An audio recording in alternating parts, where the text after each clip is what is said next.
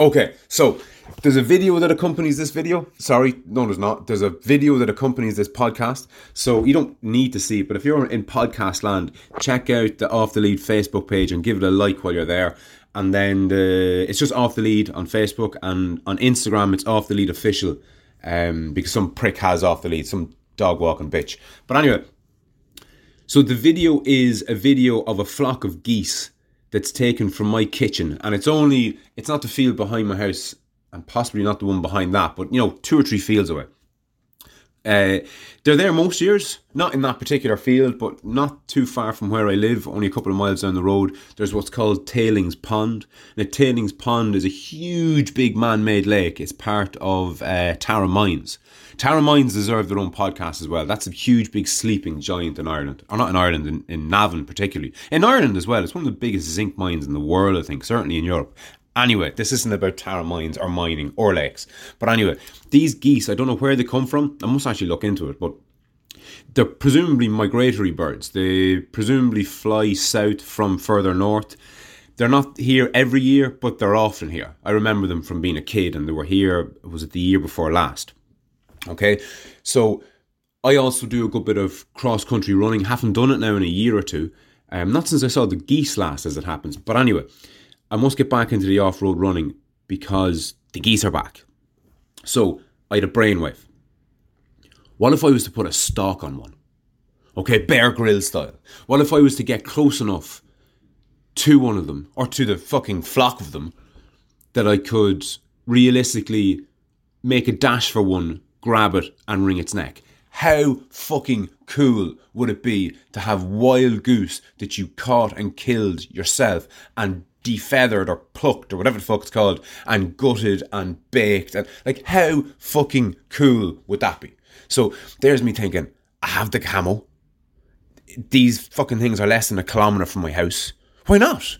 Get downwind of them and just inch closer and closer to them and just see how, for start off, just see how close you could get to the fucking things. Not to mention maybe camping out, knowing maybe where they tend to be, setting up a tent, and you know putting on the fucking pot of coffee and bringing a day's worth of food, and just for the experience of it. How fucking cool would that be? And obviously, you know, record the whole thing, or maybe record a podcast or two while you're in it. Like, just the best idea ever. Okay, the best idea ever. But before I committed to it, I did a certain amount of research. Like I wanted to know first and foremost, you know, could how, what went into uh, plucking this thing? What went into gutting it? What went into preparing it? What went into cooking it? Um, maybe you know, for all I knew, maybe they're riddled with disease or fleas or ticks or God knows what else, or you know, maybe they're inedible or I, don't, I don't know. So I went about googling it, and to cut a long story short, I very, very, very nearly fed my family swan for Christmas dinner. Fucking swans! By the fucking dozen. There must be 50 of them out in that fucking field. Who ever heard of swans in groups of 50? What the fuck? Like, I always had it in my head, maybe it's just me, maybe I've gone fucking mad, but I always thought that swans were these fucking regal cunts out in lakes. You'd see them in pairs. If a lake was big enough, you might have a couple of mating pairs and a handful of cygnets thrown in. But fucking 50 of them in the one field geese, surely, surely. But no, alas, fucking whooper swans are called. Noisy bastards too. Fucking noisy them. Ah, ah, ah. they fly over the house at all hours and you fucking, you wouldn't know what was coming around the corner. Ah, ah.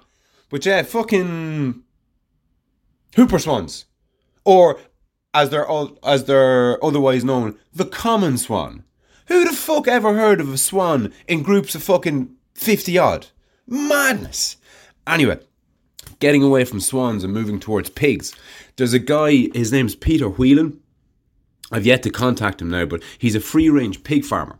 And I didn't realise until I looked him up before I started recording this. He's actually a lot closer to me than I thought. He's based just outside of Slane, which is, you know, a 10 minute drive from where I live, less.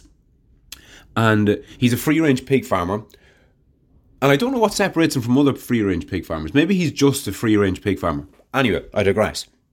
The difference between him and a typical pig farmer a typical pig farmer will have sheds wedged full, packed to the fucking gills of pigs.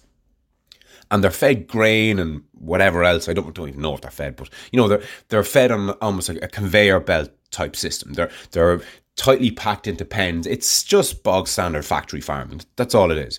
But a free range pig farmer and Peter Whelan in particular, because I don't know about other guys, but what Peter Whelan's setup is is he has so many acres, I don't know what it is, of kind of wild scrubland. So it's kind of woods and presumably the land's not fertile enough to to grow crops on it like uh, like we usually would or to have cattle on it. So it's just scrubland. It's, you know, bushes and shrubs and there's not a whole pile there. But it's a fucking pig's paradise. So my understanding of what he does is the pigs live essentially wild. Now there's obviously a fence all the way around his whatever odd acre plot. And they live there happy out. He rounds them up once a week and picks the two that go for slaughter he says it's the worst day of the week for, for him, which I can well imagine. And I've actually seen video footage he's done. If you look up thewholehogs.com, so the whole H, sorry, the whole W H O L E and then hogs, H O G G S dot com. You check it out. There's a couple of videos where he's been interviewed by people, and there's a couple of people who've gone to his farm and interviewed him. And like when he's talking about the pigs, you can fucking see they're practically like his children, and he doesn't really like talking about the day that two goes into the back of the goes into the back of the trailer. They get brought to a slaughterhouse. You know, a lot of farmers will say, a lot of livestock farmers will say that their cattle or sheep or whatever it is are well looked after, that they just have one bad day. You know, that's for cows grazing in field and sheep grazing in field. It's not factory farming like the way pigs are wedged into sheds. But anyway, comes across as a hundred percent real decent fella, and he's just doing his bit, and he knows the type of farming that he does isn't going to revolutionize the way we eat, but he's doing a hell of a lot more than most. And I, for one, I don't even buy his fucking meat. So here I am talking about him and promoting him, and I don't even buy his fucking produce. But anyway, I digress. What got me talking about this guy was the idea of hunting a goose. Now, what I love about what he does is an idea that's been kind of percolating in my head. It's been rattling around now for a couple of years since I thought about it. And I basically just have to fucking bite the bullet and commit to it. And talking about it publicly like this now is a big step towards committing to it. So, what I like the idea of is for me to get proficient with either a rifle or preferably a bow and arrow. Now, if you hear bow and arrow and you just laughed out loud, I'm not talking about some fucking stick with a bit of twine and a sharp pointy stick in it. I'm talking about a 40 pound compound bow that would fire an arrow straight through you and the four people standing behind you. These things, they don't travel like bullets, but they may as fucking well because an arrow is a hell of a lot bigger than a bullet. These things just go ping straight through animals, straight through them. You obviously have to know where to place it. You're aiming for the heart or the lungs. I'm not going to get into the detail of it. I've been listening to Mr. Rogan for fucking, I don't know, the best part of a decade, and everything that I know about archery I've learned from him. But the idea being, I either pick the bow and arrow or a rifle. I would lean towards the bow and arrow, being honest. A, because it's fucking harder. I think anyone with 15 minutes uh, proper instruction, or maybe not 15 minutes, but if you got an hour's proper instruction with a rifle, you'd probably be well fit to kill anything at 100 yards. Now, you're going to have to get a hell of a lot closer with a bow and arrow, but that's the whole point of it.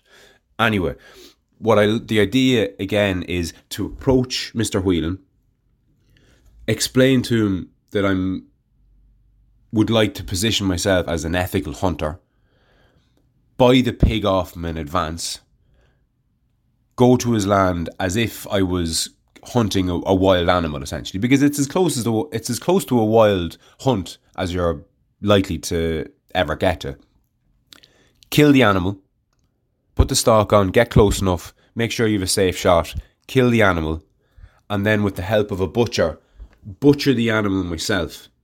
And with the help of possibly Peter Whelan or whoever. I might I might get a couple of people involved in this, as many as possible, because I just I like the idea of documenting it as well. Maybe it's just something I'll do once. Maybe it'll fucking turn my stomach. Maybe I'll get to the point where I have to fucking pull the trigger or let the fucking arrow go and I won't be able to do it for whatever reason. Now, there's no part of me that there's no part of me that enjoys the idea of killing an animal, whether it's wringing a goose's neck, shooting a pig, or firing an arrow through a pig. None of those things appeal to me but they appeal to me more than just continuing with buying factory farm meat from the supermarket, which I currently do and have always done. Now, my meat consumption has gone down a lot. I'm, I'm eating less and less meat all the time, but still, I, I like the idea of continuing to eat meat, but eating it from a better source. I have this mantra that I've probably mentioned before. I like the idea of promoting an alternative as opposed to giving out yards about the problem. So promote the alternative, not the problem, basically. So yeah, check out the video. I'm off the lead on Facebook. Give it a like. I'm off the lead official on Instagram. Give it a like or a follow or a share or a comment or any of that crack. You want to contact me directly? I'm off the lead at gmail.com will get me. And I'll chat to you tomorrow.